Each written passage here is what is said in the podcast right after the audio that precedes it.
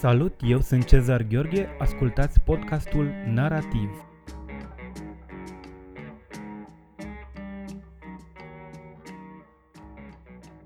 Eu nu cred că am scris poezie, adică mi se părea o calitate să reușesc să scriu poezie. Eu mă laudam că pot uh, turna în versuri de bronz orice formulare. Nu cred că am scris. Am avut, uh, să zicem, avantajul de a locui în copilărie în aceeași casă cu un uh, tânăr care avea ambiția asta de a deveni scriitor și se forma în sensul ăsta.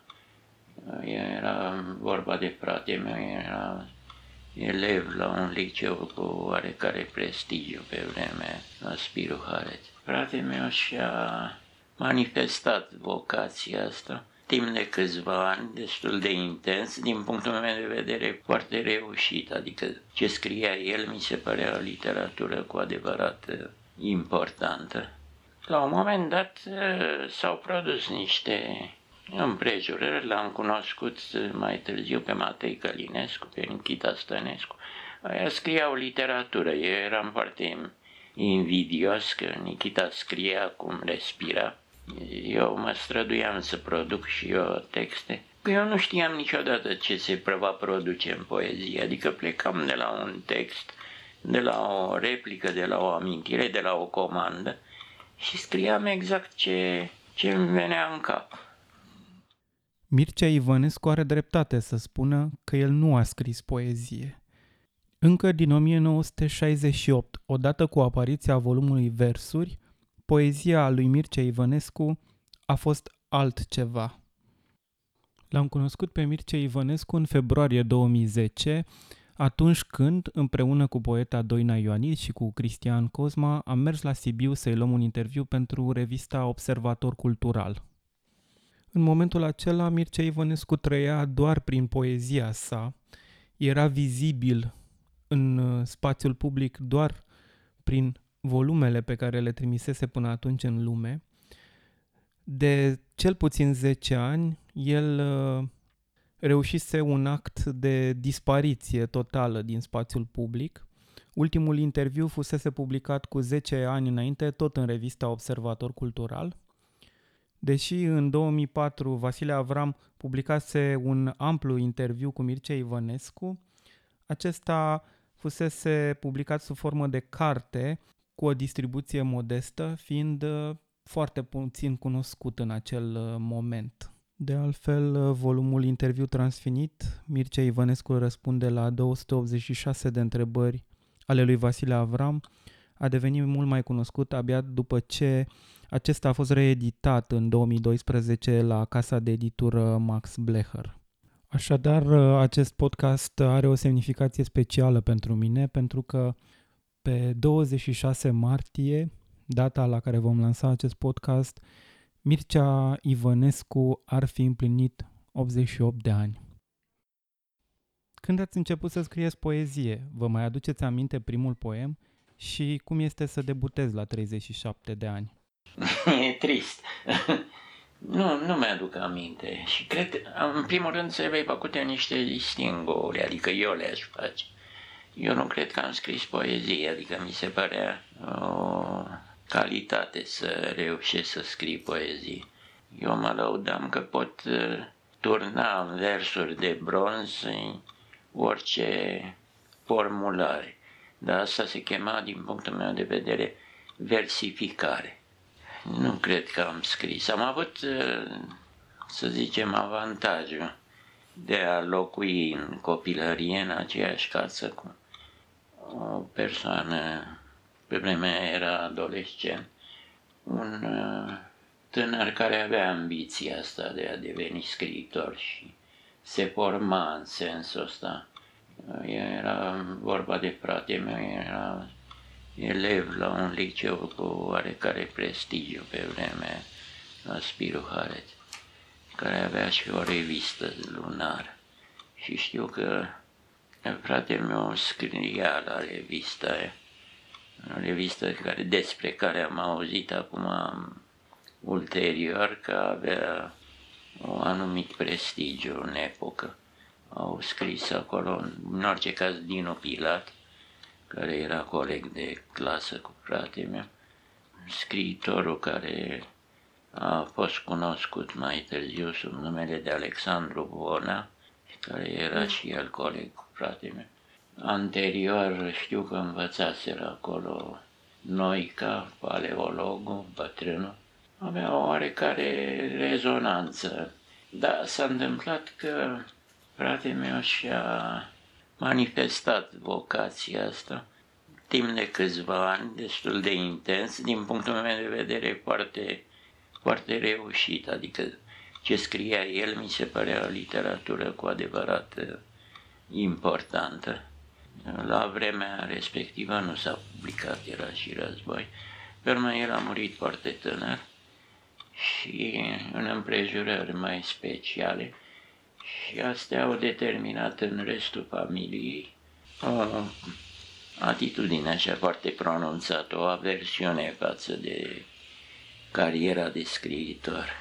Adică echivaleau producția de literatură, producerea de literatură cu un rău nenecesar și în orice caz foarte, foarte nociv, malign. Și din cauza asta multă vreme nu se punea problema ca eu să, sau altcineva din jurul meu să scrie. Pe urmă a, s-a produs război, statul național, legionar, tot felul de chestii care îmi lasă acum impresia că am trăit și foarte mult. Nu știu cât, mai degrabă inutil, că lucrurile se învălmășeau de așa natură încât nici măcar complicația actuală, să zicem, nu, nu e comparabil. Adică nu mai avea importanță că ai voca, simți vocația de scriitor și că trebuie neapărat să scrii. Pe urmă, eu am fost ejectat uh, din facultate direct și am fost angajat la Gerpres.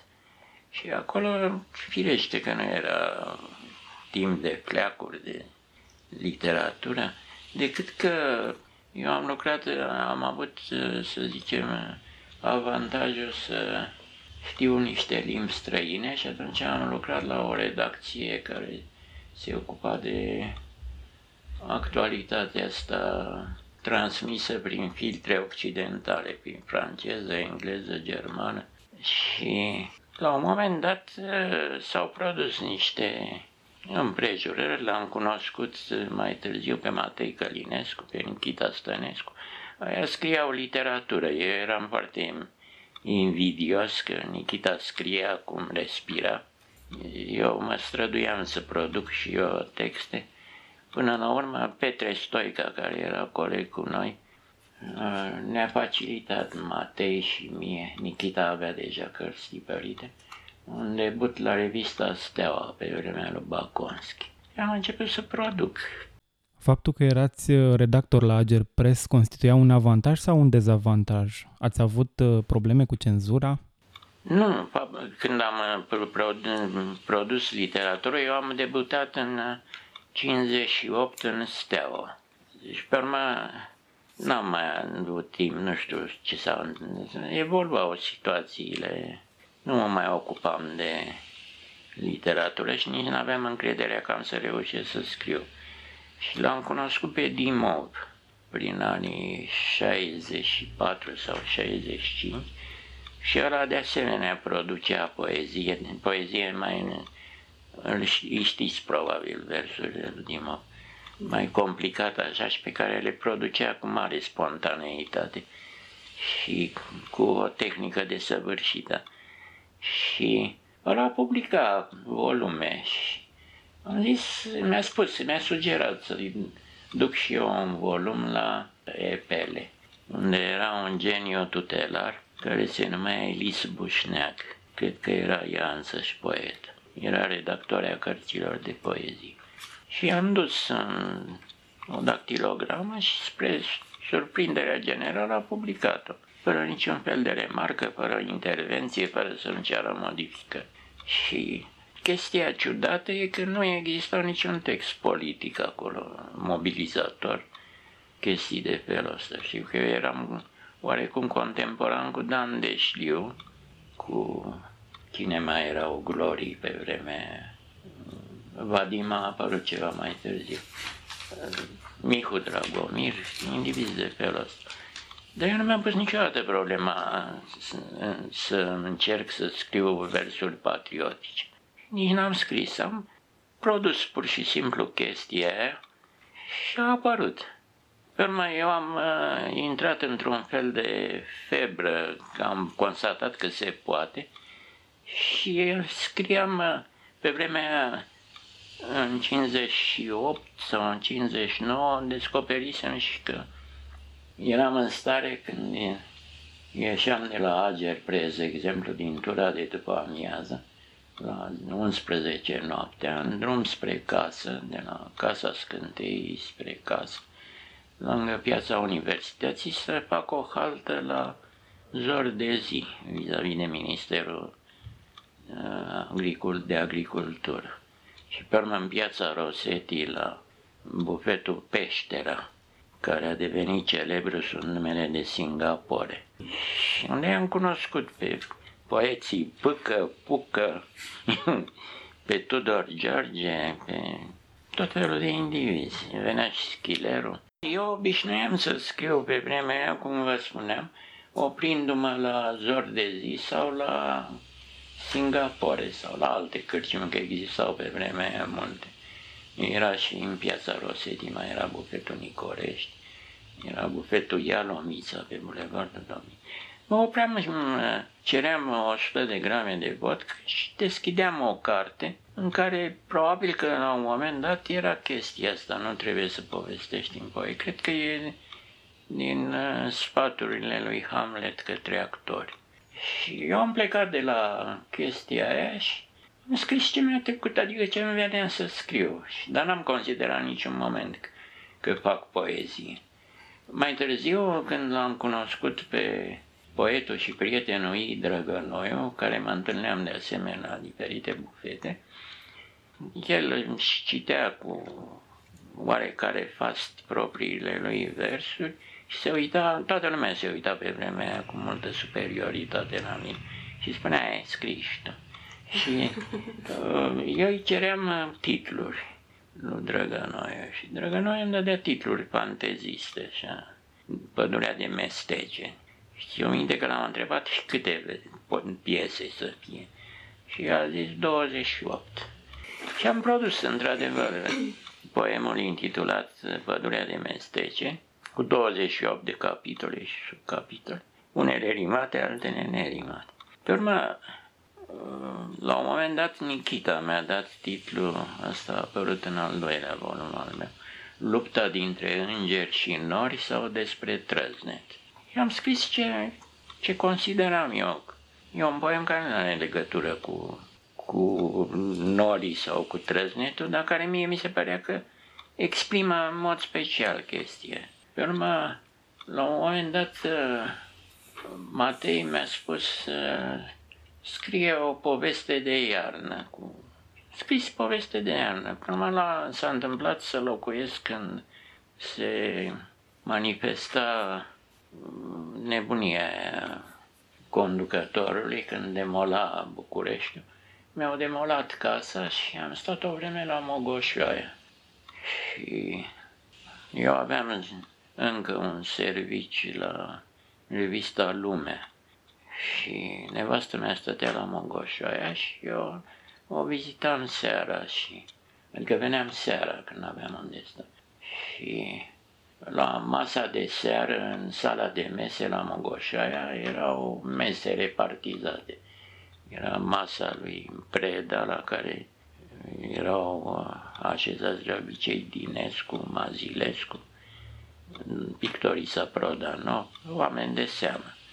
La altă masă era Cezar Ivanescu cu Mary. Și totuși, de ce să povestești în poezie? Senzația mea, citind volumele, e că fiecare poezie e o poveste nespusă până la capăt. Păi nu, că eu nu știam niciodată ce se va produce în poezie, adică plecam de la un text, de la o replică, de la o amintire, de la o comandă și scriam exact ce, ce îmi venea în cap. Vorba nu Hamlet, dacă cap îi fi având. Și scriam. Când terminam de scris, deschideam iar cartea sau mă uitam în jur și vedeam doi indivizi care, sau ascultam doi indivizi care se certau sau discutau la o masă, de exemplu, în perioada aia, scriam foarte mult la bufetul Mioriță, pe bulevardul Carol, Republicii, cum se chema pe vremea, la colț cu calea moșilor și cu strada Mântuleas.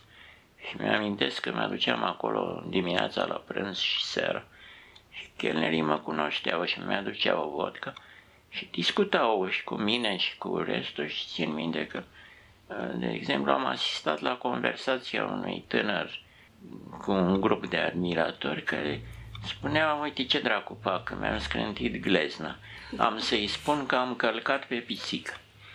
Și am transcris chestia aia și știu că a avut un oarecare succes. Că și m-a, m-a întrebat ce dracu ți-a venit. Bașchi, ori mie nu vine nimic, adică ca personajul Shakespeare din Doamna Neagră din sonet. Da, acolo se dovedește că Shakespeare nu avea niciun fel de idee în cap și că era și un tip complet lipsit de memorie și că umbla cu un carnețel și nu transcria tot ce discutau aia în jurul lui. Toate citatele celebre din Hamlet sunt schimburile de injurii între străjerii de pe gardul castelului, mă rog. Așa mi s-a întâmplat și mie.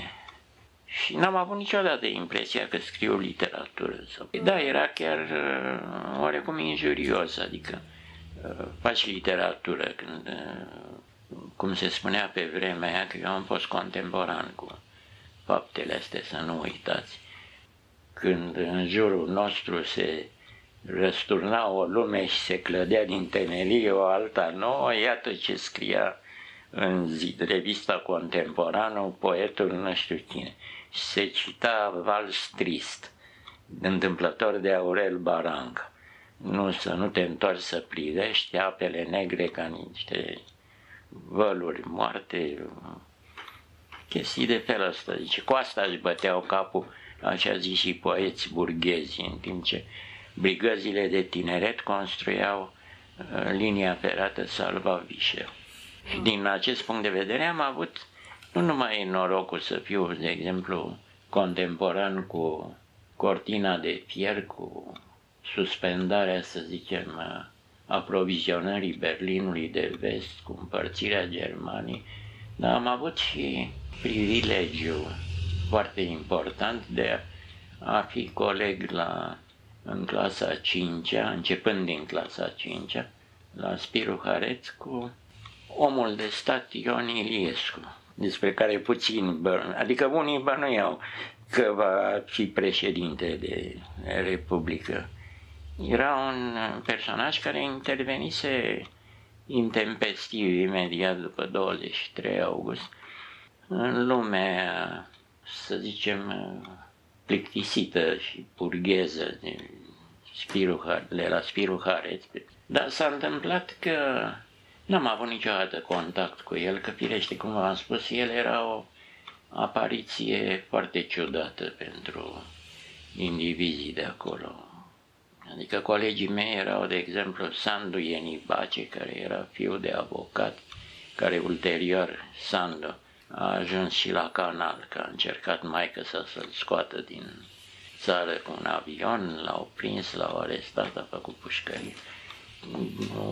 Ilie Marcu, care a ulterior a devenit doctor, și oameni din ăștia liniștiți. Când a apărut Iliescu, a început să scrie pe tablă în pauză trăiască UAR și ne-a explicat cum se pune problema cu lupta de clasă și că trebuie să luptăm împotriva morbidității burgheze. Că nu așa se face o personalitate cu cărți și pleacuri. Ne place în energie. Firește că am fost uh, surprinși. Dar adevărul e că Iliescu se ducea la întâlnirile astea. Omul cu care mai comunicam eu, Sandu Ienibace, care a murit între timp, mi-a dat o dată telefon la Sibiu cred că relativ târziu, după anul 2000. Și mi-a spus, doamne, n-ai fost la aniversarea 50 de ani, nu știu ce de absolvire și am spus, nu am fost. Zice, uite, a fost Ionel, Ionel Plin, Ion Iliescu.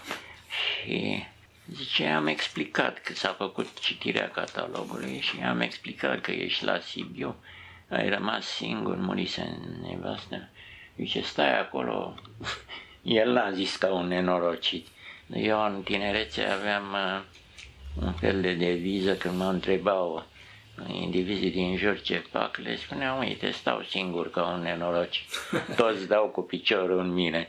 Și ulterior, unul indiviz de aici din Sibiu, mai necunoscător și care ajunseseră mai târziu la mine, spuneau, toți dau cu picioarele în mine, ceea ce deja creează o complicație. Și urmarea a fost că la un moment dat am primit un telefon și o voce va cunoscută a zis, alo, Mircea? Și zice, da. Zic, da. Și zice, aici e Iliescu. L-am rugat să repede și a zis, Iliescu, prieten, colegul tău, ce nu știi. Și zice, am auzit că ești singur, că ai serviciu? Zic, da, am. Și zice, uite, trimit eu pe cineva să vadă dacă ai nevoie. Și a venit într-adevăr în dimineața următoare au venit doi domni distinși, unul mai scund și care vorbea precipitat și unul mai înalt și cu o geantă în mână. Și ăla s-a recomandat ca Mircea Silvestru Pop sau așa ceva, care e prefectul oraș, județ. Și a zis, uite, domnul președinte Iliescu mi-a telefonat să vin să mă interesez dacă aveți nevoie de ceva. Și am spus, nu am nevoie de ceva. Și a zis, speție primiți, leapă, când eu eram deja pensionat în revista Transilvania. Și am și zice, dar are, aveți pe cineva care să stea cu dumneavoastră? Pe vremea aia, doamna Andrăghici, so- soția domnului care v-a primit, venea ocazional. Dânsa are serviciu la o clinică a spital și era de față și domnul Pop s-a dus și a luat un, un fel de micro-interviu, a zis, dar dumneavoastră aveți grijă de domnul Ivănescu? Și a zis, da, am.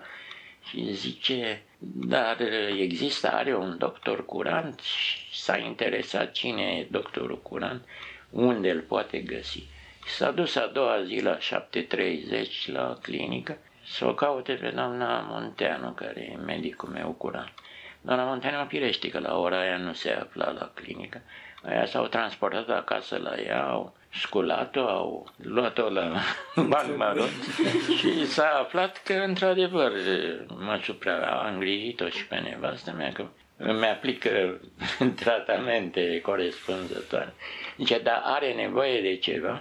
Și a zis, nu are nevoie de nimic, are pensie. Are și pensie de merit. Zice, da, are. Zice, da, da de alimente aveți nevoie, că uite aici e tovarășul domnul Titus Dumbrăveanu de la prefectură, cu, el a scos o mapă și un dosar și a zis să însemne de ce cantitate de cartofi. Nu, doctorii s-a dat afară sub o formă sau alta, a spus că nu are nevoie de nimic.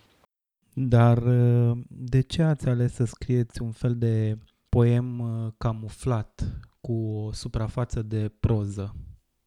Eu vă spun, eu nu aveam intenția să scriu, adică intenția probabil că am avut-o inițial, să ajung și eu scriitor. Eu cunoșteam și manus, câteva din manuscrisele lucrate. Apropo, unele dintre ele au apărut într-un volum Artistul și Moarte. Cu ocazia asta am cunoscut pe frații Dună, Teodor și Luca Dună. Domnișoara Dună a publicat. Da, eram așa de convins că n-am să ajung niciodată la, în situația respectivă, că nu mi-am mai pus problema. Plecam de la titluri și nu aveam intenția să comunic ceva sau să fac uh, texte meșteșugite, să aduc vorba, să ascund, să amân. Să... Senzația mea este că poemele dumneavoastră par a se insera în spațiul uh, intim al cititorului, ca și cum ar fi niște fapte de viață. Fac ele parte dintr-un comentariu perpetu, așa cum uh, amintește și un titlu al dumneavoastră, Comentarius Perpetus? Nu, era un comentariu, dar nu era... Comentariu perpetu e un împrumut din uh, jurnalul Seducătorului. Dar uh, eu scriam, uh, la un moment dat, țin minte că când locuiam la Mogoșoaia, nu, încă nu se numise demolase casa, am intrat într-un complex, adică am făcut o vizită cu Drăgănoiu și cu alți tineri poeți și scriitori undeva la Snagov, într-o casă unei domniș, doamne, de fapt, că era soția unui medic care avea reședință acolo. Și s-au petrecut acolo o grămadă de lucruri, era și Sorin Mărculescu. Și aia s-au dus să facă plaje, s-au înfășurat în niște cearceapuri și au urmat niște scene. Avea o grădină destul de părăginită, alac, și am intrat în uh, combinația aia și am scris uh, în intenția mea un roman care se cheamă Poem și în care am transcriam în fiecare zi uh, câteva episoade din împrejurarea respectivă, exact așa cum aș povesti acum. Dar fără intenția de a face literatură de a, sau de a calcula un efect. A ieșit un poem. Matei, care, cu care eram prieten, ne întâlneam foarte des. Și chiar și Nikita pe vremea eram vecini într-un fel de locuință. A citit aia și a zis, domnule, e cam lung. Și a zis, da, dar ce vrei să-i fac? Și a zis, păi uite, împarte-l în bucățele, am făcut, de fapt eu scriam bucățele, câte două, trei pe zi. Am făcut volumul mai mult sau mai puțin în ordinea respectivă și am dus la editura Cartea Românească, care se înființase atunci, unde era redactor de carte, bătrânul paleolog, Alecu Paleolog, cu care ne cunoșteam așa vag social de la Uniune. Am făcut o scurtă conversație, paleologul era un om foarte distins și manieră. I-am prezentat dosarul și a zis, bun, lăsat, lasă-l aici, mai vedem ce mai faci. Tare și pe au trecut un număr de săptămâni, eu nu l-am mai întrebat și brusc a apărut cartea. Dar a apărut-o de o manieră în care mi-am dat seama că omul nici nu deschisese dosarul, adică erau niște pagini intervertite și au apărut în ordinea nefirească de acolo. Când am văzut textul, am constatat că anumite părți, poemul nu are, are subcapitole, are poeme cu titluri și cu tare grup de poezii trebuiau să preceadă, ceea ce dovedea că omul nu citise. Ca și mine de altfel, că nici eu nu mai aveam răbdare să-mi citesc. Și pe urmă Cine dracu are răbdare să citească versuri de, așa zise, versuri de Ivanescu? Mă-l admiram necondiționat pe Dimov. Dimov în ultima perioadă știu că se lăsase de scris, să-l vedeam mai rar.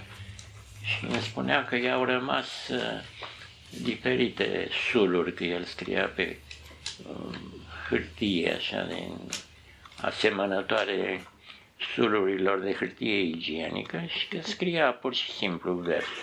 Și când avea chef să, sau treabă să-și publice un volum, tăia cu farfeca de la, de aici până aici, de dădea titluri și le introducea în volume. Ați uh, pomenit uh, numele bunului dumneavoastră prieten, Matei Călinescu. Am uh, observat că dedicați multe poeme prietenilor pe care îi transformați în personaje. Uh, ca și cum uh, fiecare poem ar fi scris pentru o persoană anume. Este poezia pe care o scrieți uh, un spațiu al intimității absolute? Când am început să scriu mai fluent și când m-am s-a pus și posibilitatea publicării, eram coleg la revista Lumea, care s-a, se constituise la un moment dat prin 64 sau 65 din oameni culeși de la Ager Press tot așa din așa care știau limbi străine și care... Și am devenit coleg cu o domnișoară care se numea Rodica Georgescu, care pe vremea aia, sau mai târziu, o vreme a fost cumnată cu Petre Roman, sora doamnei Mioara Roman. Și ea era, eram colegi cu toții, cu doi tineri mai străluciți, așa, mai brillanți, Radu Pascal și Mihai Matei. Și Păi am aprobat, mergeam seara sau chiar în perioadă dintre ture de la, era redacția revistei, era la Casa Scântei. Și la un moment dat Mihai Matei sau Radu spuneam, hai să mergem să punem o bază. Și ieșeam pe, din dos pe la Scânteia și traversam podul Băneasa și mergeam la restaurantul la pod, unde consumam voci și compuneam texte atunci. Uh, am, ăia știau că scriu după titluri. Așa Georgescu mi-a spus într-o dimineață, a zis, văd că scrii tot felul de poezii la toată lumea, mie de ce nu scrii niște? și am scris niște poezii și atunci mi-am dat seama că pot să scriu la comandă. Și după aia Radu Pascal îmi dădea, dacă avea chef, îmi dădea titluri.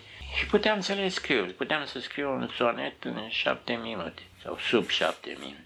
Scriam și în franțuzește și în englezește pe vremea. Da, astea aparțin unei alte vieți. Bănuiesc că există pentru dumneavoastră o legătură foarte puternică între poezie și muzică. În copilăria mea, prin forța lucrurilor, am trăit în, într-o casă în care se făcea muzică, fratele meu cânta foarte mult timp la pian. Am luat și eu lecții câțiva ani cu aceeași profesor și am cântat câțiva ani după aia. Și eram obișnuit să ascult muzică și uh, discuri. Atunci am, fratele meu era adeptul lui Tchaikovsky și ascultam uh, uh, foarte mult, foarte intens Sinfonia 6 de Tchaikovsky. Până l-am descoperit pe Wagner, care nu se cânta deloc pe vreme. Mi-aduc aminte că într-o seară târziu am ascultat o transmisie la un post italienesc, o transmisie de la Scala, cu tetralogia între patru serii succesive, dirijată de Kurt Wengler, cu Kirsten Flagstad. Și era o... Wagner nu se cânta, era pe vremea când se făcea învățământ politic, cursul scurt de istorie, PCB al Uniunii Sovietice, era o altă punere a problemei decât Wagner, vă dați seama. Pe urmă, am, l-am citit pe Wagner însuși, care punea problema semitismului în muzică. Multe lucruri aș putea să spun de pe vremea aia, de aia și sunt oarecum blazat acum. Și oarecum uh, înclinat spre complexe de superioritate când îi aud pe liderii politici sau pe reprezentanții lor cum se exprimă la talk show-uri de la televiziune. Și știu ce era odată. Vorba lui Ofelii, să nu mă doară când știu ce e și a fost o dinioară. Hamlet strigă, du-te la mănăstire și iese.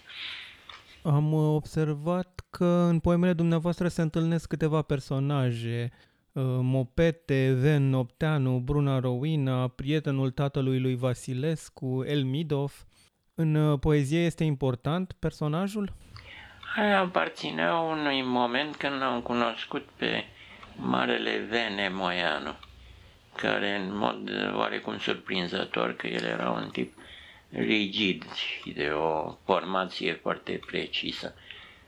Eu nici nu mai citeam. De fapt, eu am constat acum când am citit nici a zecea parte din titlurile care mi se cu care sunt creditat, ca să zic așa. Și asta era un individ de o mare erudiție care citea în amănunt, lua notițe.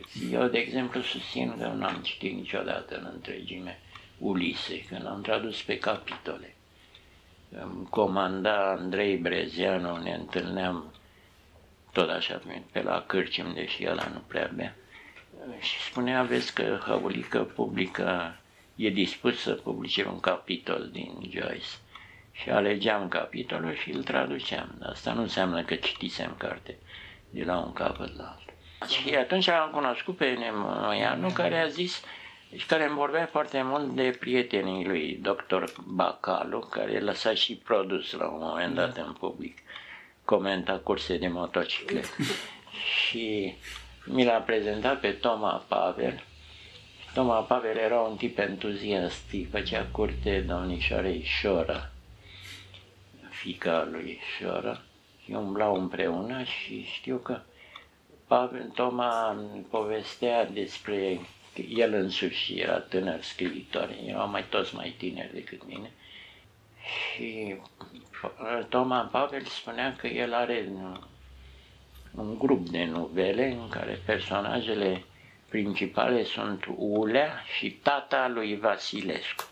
Pe urmă am fost angajat la editura Univers, unde era șef de redacție Sorin Marculescu, care e un tip înalt și mai distins așa care era bunul și înaltul prieten al lui Mopete, care nu are o părere chiar așa de bună despre Mope. Bruna Rovena era o domnișoară care se numea Roxana și care era foarte prețioasă și se uita de sus la mine. Toate astea prin forța împrejurorilor, de exemplu, Nemoianu îmi spunea, domne, scrie despre doctor Bacalu, prietenul meu, care nu știu ce. Sau scriem despre uh, niște animale hieratice. Am compus broscopor cu pisifonele și așa. Toate astea nici nu sunt originale, sunt adaptări ale unora din puține, uneia din puținele cărți pe care le citeam eu. Poezii de Christian Morgenstern, care manevrează hibrizi de felul ăsta și pe naratorul sau protagonistul lor e însoțit de Dr. Corp care îl comentează în diferite feluri. Când le-am am vrut să-i public, să public ciclu, Matei, Nemoianu era deja emigrat și Matei mi-a explicat nu o să-ți nu o să ți le lase direcția presiei, hai să le schimbăm numele. Și Matei a propus V.I. Nopteanu și până a ajuns la domnișoara Bușneac, aia s-a luat cu mâinile de cap, că a zis cum, vei, vei, înseamnă la noi altceva, adică Lenin. Și de aia am spus vei în Nopteanu. Doctor Bacalo a devenit doctor Cavallo. Uh, de ce ați ales totuși să locuiți uh, în Sibiu, să vă mutați uh, la Sibiu? Există o motivație, că vă spun, în momentul ăla eu aveam o locuință, a trebuit să-mi vând casa natală când am devenit moștenitor. Nu m-am putut, n-am putut rămâne acolo din motive mai speciale și am vândut casa și am cumpărat o casă cu curte mult inferioară, firește, în raport cu locuința respectivă, dar care avea avantajul că avea o curte. Nevastă mea era deja pensionată de boală. Ea lucra la Gerpres ca și mine și se consuma foarte tare, nu era, nu era deloc adaptabilă la ritmul ăsta de actualitate socială care se practica la Gerpres. Și stătea acasă, aveam curte, se îngrija de grădină și a permis o nostalgie mai veche a ei de a ține, cum se zice, pisici. Mm-hmm. Și aveam la un moment dat, adică îi le lăsam să se mulțească până am aflat că și femelele pisici pot fi castrate. Dar la un moment dat aveam vreo 8 sau chiar 12 pisici care se învârteau prin curte. Nevastă mea se îngrija de flori. Eu mă duceam la restaurantul Nicorești, la bufetul Peștera, la în sfârșit, ea nu accepta comportamentul meu boem, nu-i plăcea, nu-i plăceau alcoolici. Și până la urmă mi-a demolat uh, casa aia pe care o cumpărase lângă poișorul de foc undeva. Uh, ea a trebuit, a trebuit să iau un camere la Mogoșoaia. Ea a stat acolo un timp, eu mai uh, mi-au atribuit o casă cu curte unde țineam ultimele șase sau șapte pisici. Vecinii au început să le vâneze și la un moment dat ne-am dat seama că nu mai putem rezista. Mi-am luat și eu o cameră la Mogoșea și am adus ultimele patru pisici acolo. Țin minte că le aduceam pe rând și acolo aveau tot așa în domiciliu permanent soții Lucian Raicu și uh, cum o chema pe Sonia Larian, soția lui Raicu. Știu minte că în seara când am adus al patrulea pisoi supraviețuitor, nevastă mea umbla cu el în braț și, și doamna Lariana a întrebat-o ce e acolo și spre pisica a adus-o. Zice, zău, aveți pisici? Și a intrat la noi în cameră, aveam o cameră, două camere, o cameră mai mare și erau patru pisici împrăștiate. Că eu m-am mutat la Sibiu pentru că trebuia să găsesc un servici sau o casă, ceva, o casă cu curte care să-mi permită să țin pisicile și am dus tratative cu Mircea Tomuș, care era, pe care îl cunoșteam de la revista Steaua, că el lucrase la Bacoanski la Steaua și devenise redactor șef la Transilvania. Și Tomaș a propus un Matei Calinescu într-o zi, când, care erau prieteni foarte buni.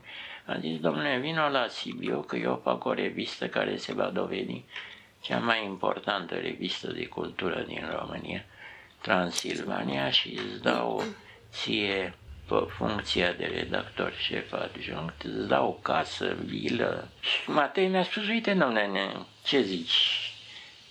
De vii și tu? Și am zis, da, sigur. Și nevastă mea nu prea vroia și i-am explicat avantajele chestii. Și ulterior, în vara în care s-a perfectat toată chestia, a început să apară Transilvania, Matei a prins uh, bursa Fulbright la Iowa și s-a dus și a rămas acolo. Prin uh, stăruințe repetate am fost la tovarășul prim secretar Winter, prim secretar Bărbulesc, nu știu ce, Tomuș se străduia să mi obțină o casă cu curte, aia ziceau, dar de ce vreau? Îi dăm un apartament în bloc. Și eu trebuia să le explic nevastă mea cum era și realitatea, bolnavă de nervi și că are nevoie de curte și am promiteau invariabil. Și până la urmă a răbufnit la revista Transilvania un tânăr mai dezghețat așa, care era activist în UTC și care s-a dovedit a fi fost rudă cu secret, primul secretar de pe vremea Vasile Bărbuleț. Asta se chema Vasile Barbu. Și că era un tip mai degajat și mai cu posibilități în sfârșit. Și am, am stat de vorbă cu el într-o după masă și i-am spus, domnule, sunt absolut disperat, uite, la Mogoșoaia se complică situația că la Mogoșoaia, la un moment dat, a venit în vizită Constanța Buzea, care era miniștru, nu Constanța Buzea, prima Cucoana Constanța Crăciun, persoana care dirigea Comitetul pentru Educație și pentru Cultură și Educație Socialistă, actualul Minister al Culturii. Și a venit în Casa de Creație a Uniunii Scriitorilor Mogocea să vadă cum se pune problema și a văzut în sala de mese pe doamna Rodica Lipati cu câinele său danez. Și a intrat în, într-un număr de camere reprezentative. Și într-o dimineață. Și a surprins-o pe nevastă mea stând în pat și citind și pe pătura ei erau două pisici, o altă pisică era pe masă la soare și o alta pe marginea balconului. Și n-a comentat, a fost o femeie civilizată, dar dispus să apară niște plăcuțe cu inscripția este interzis accesul animalelor mici pe coridoare și în sala de mese a casei de creație. Și atunci am explicat lui Tomuș că i-am explicat lui Vasile Barbu că uite cum se pune problema și că sunt pe care să mă spânzur să-mi spânzur în prealabil pisicii după modelul celebru în epoca al lui Iosef Goebbels, care și-a otrăvit cei șase copii și pe un s-a împușcat-o pe nevastă, s-a împușcat și el.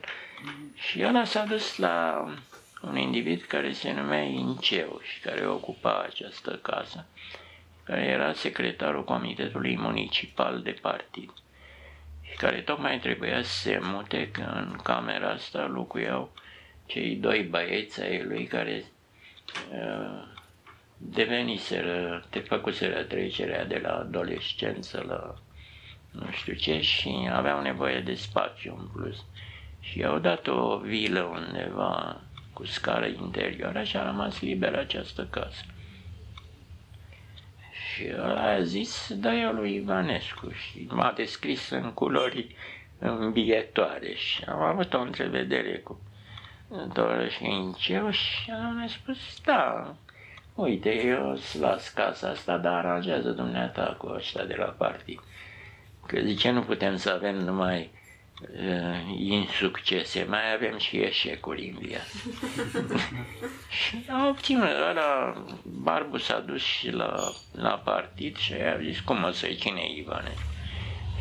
Și a zis, uite, mi-a dat mie și eu dau lui Ivanescu și chiar așa s-a întâmplat.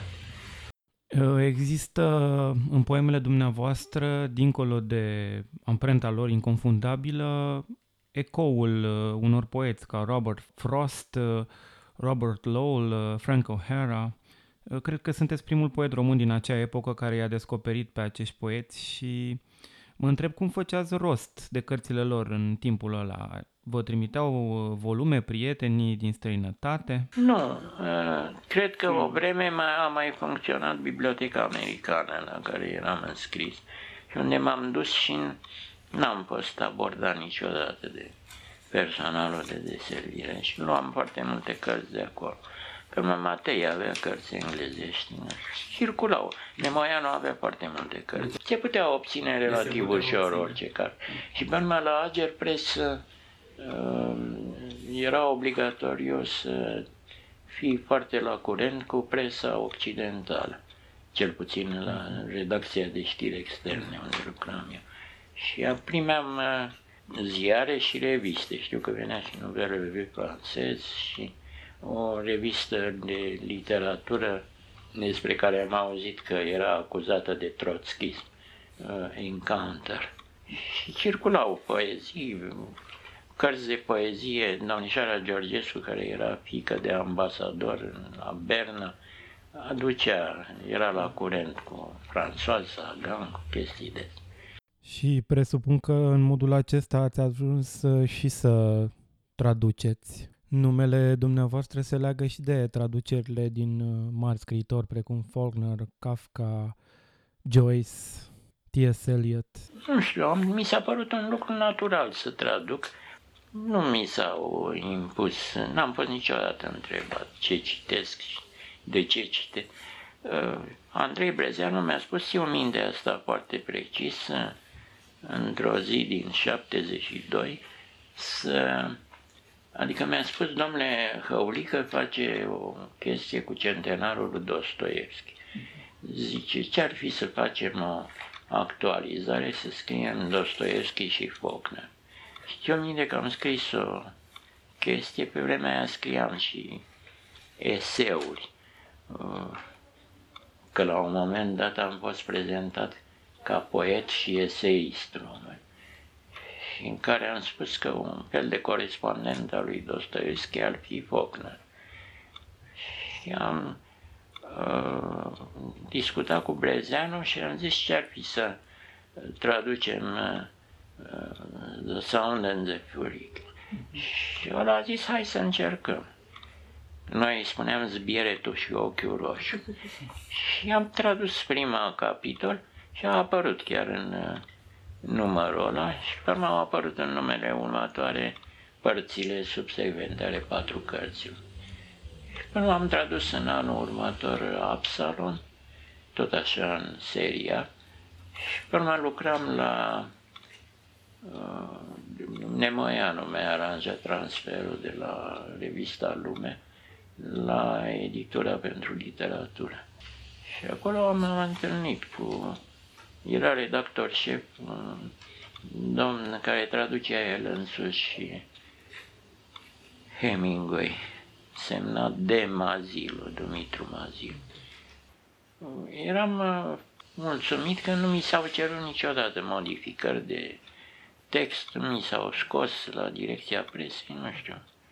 Uh, cred că am fost, adică sigur am fost ajutat foarte mult de Matei, care avea încredere în literatura mea, chiar dacă nu a și scris despre ea pe măsură ce apărea și care știu minte că mi-a explicat că s-a dus la Manolescu, care locuia la Câmpina, s-a dus special cu dactilograma primului volum și l-a rugat să facă referat pentru editură.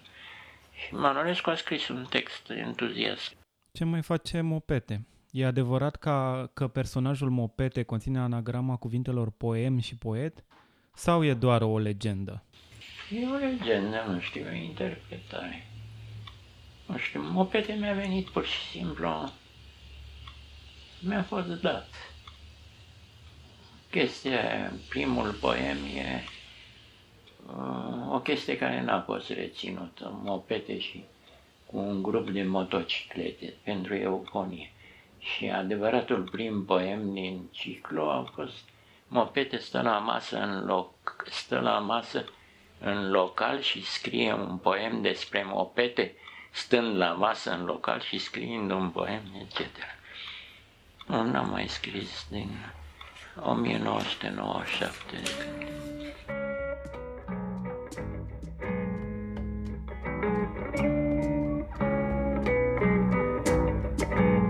Ați ascultat podcastul Narativ. Eu sunt Cezar Gheorghe. Ne auzim săptămâna viitoare.